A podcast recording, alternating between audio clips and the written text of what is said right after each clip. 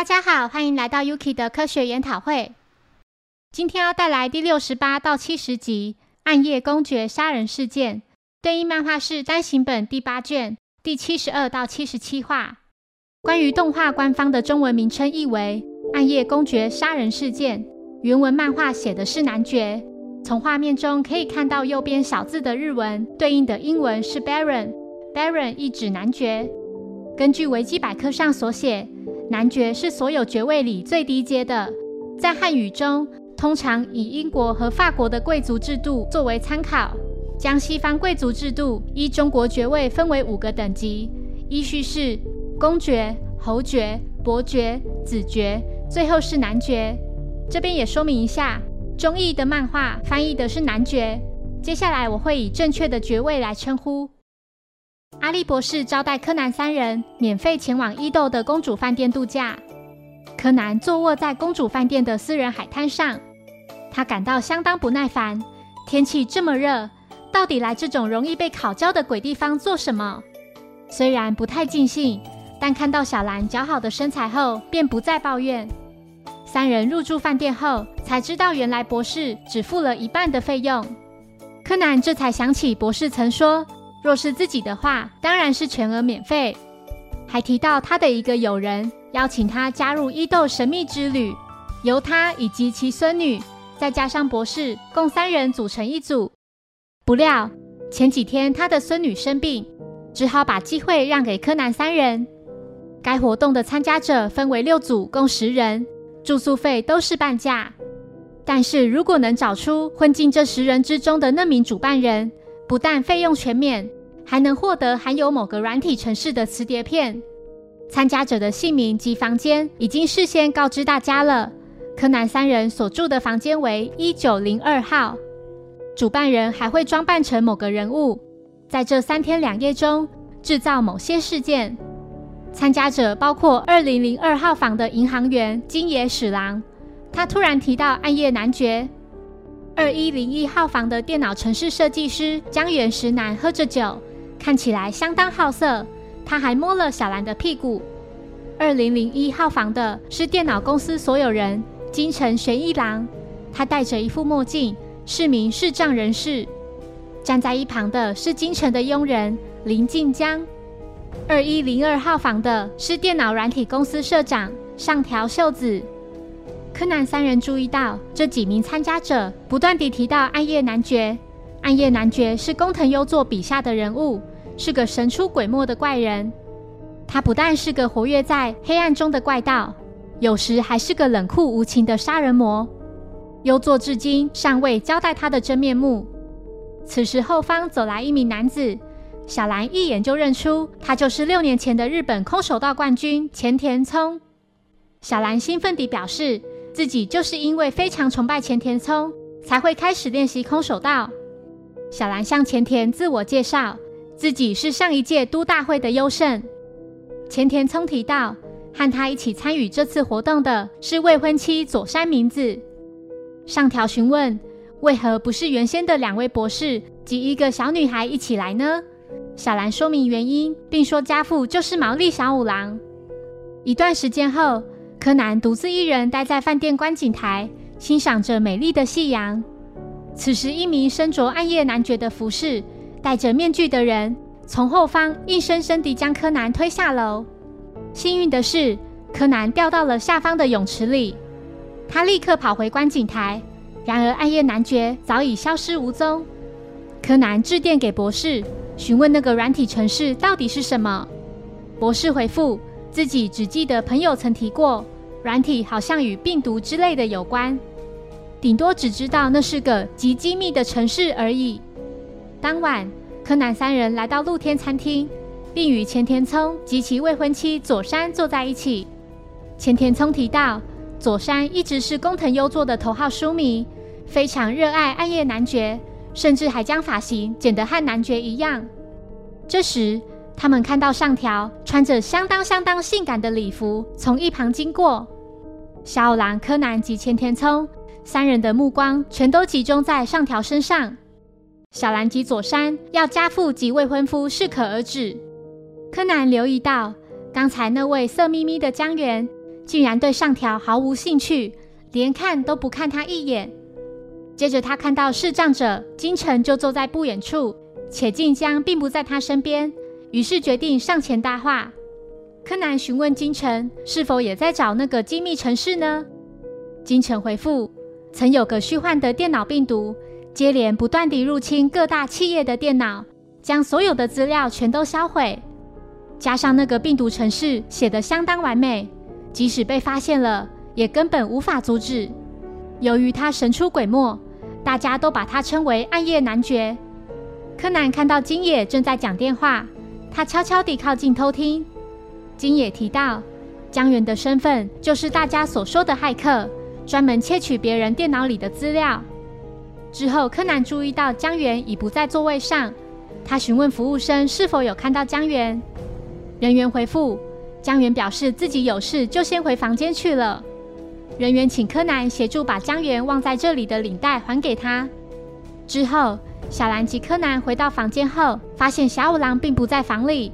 此时，两人听到前田聪及佐山正在吵架，上前关心后，才知道佐山因为吃醋，所以锁上房门，不让前田聪进去。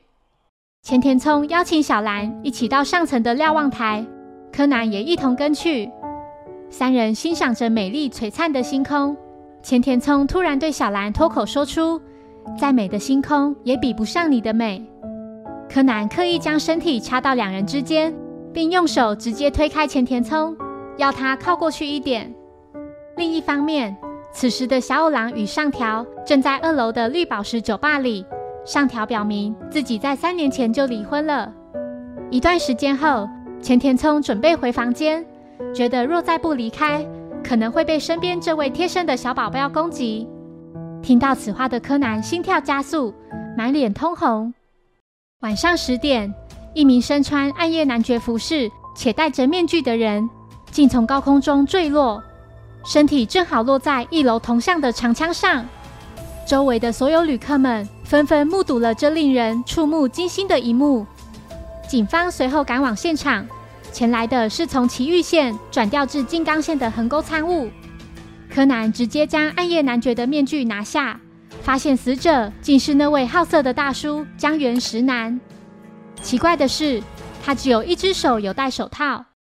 柯南注意到，站在一旁的上条在看到江原的尸体后，竟然默默地流下眼泪。小兰在得知父亲已经醉倒在二楼的酒吧后，立刻前去找他。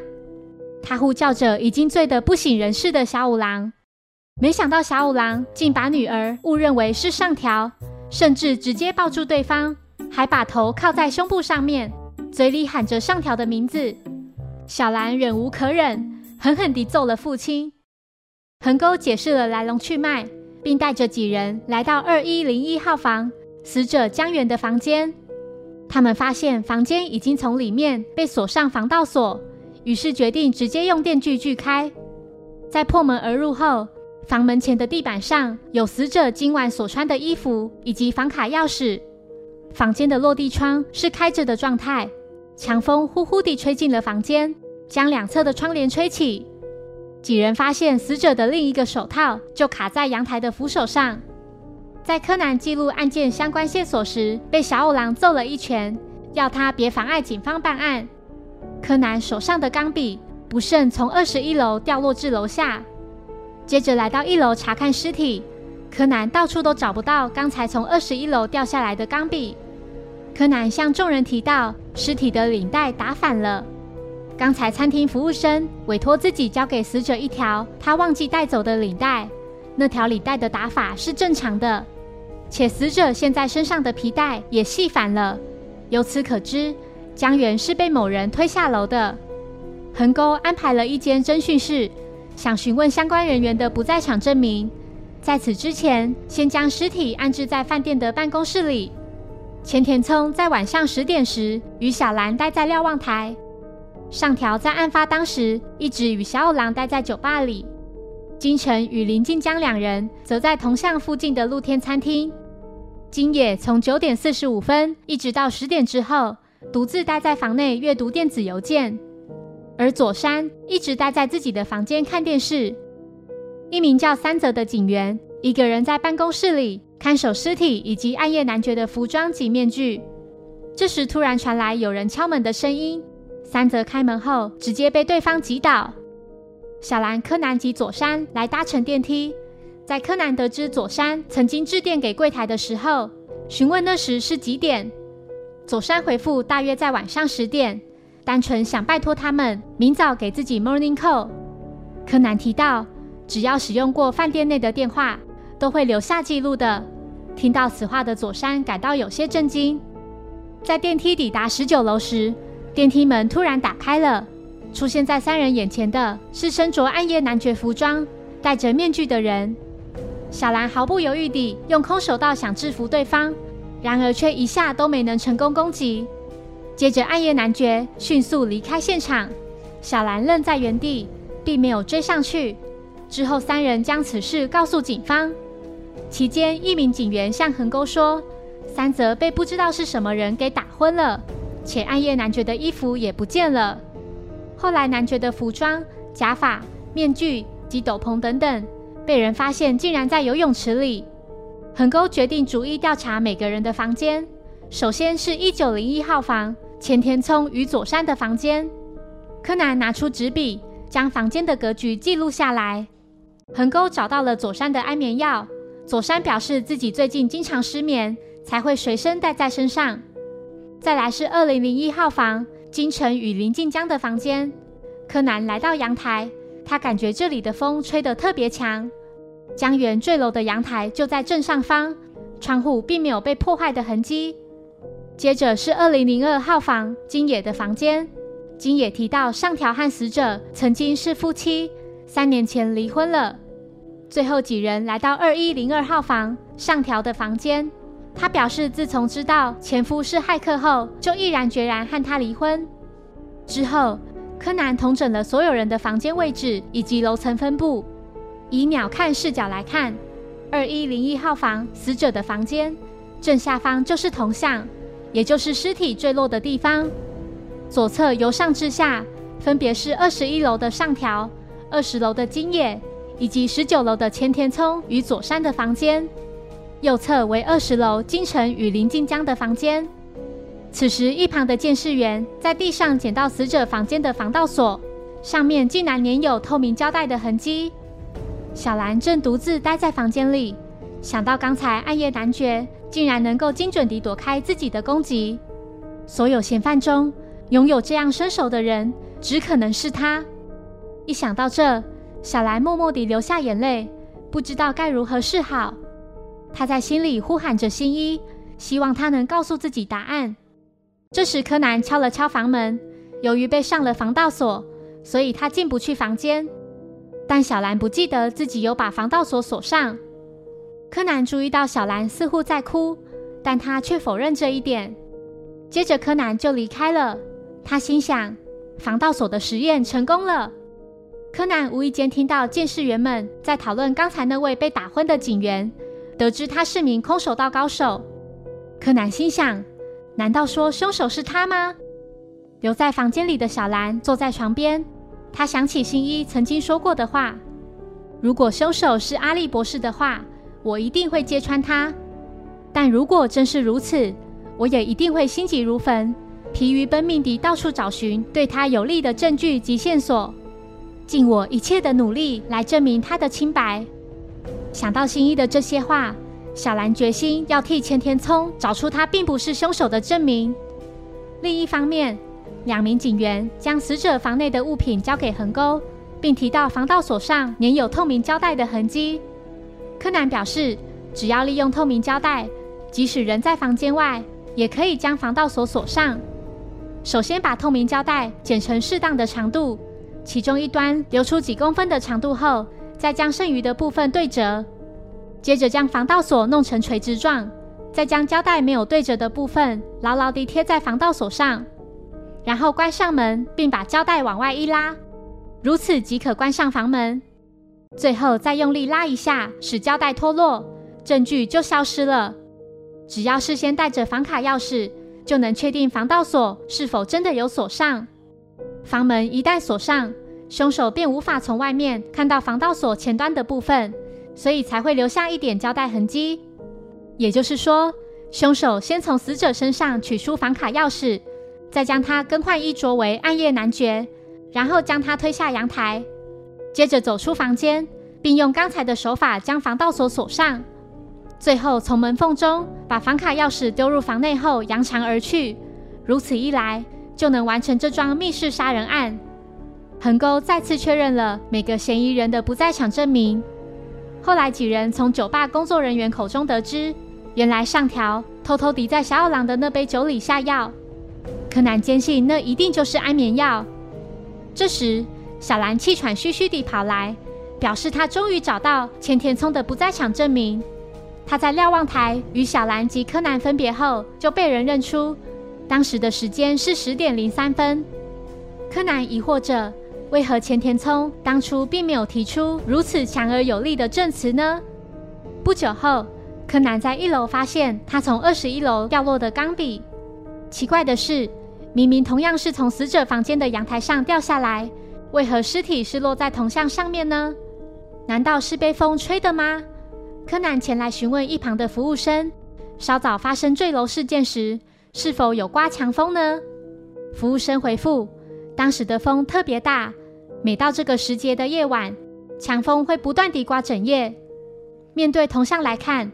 风正好是从铜像的左边吹向右边，大家都称它为“公主风”，在本地非常有名。柯南终于明白是怎么回事，觉得怎么连这么简单的事都没注意到呢？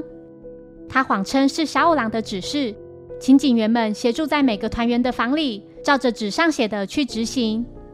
一段时间后，在柯南看到上层闪着警方的信号后，得知他们已经准备好了。接着立刻麻醉小五郎，并变身为他的声音说：“在我开始进行推理前，要先做个实验。为了安全起见，请各位离铜像远一点，然后抬头望向饭店上方。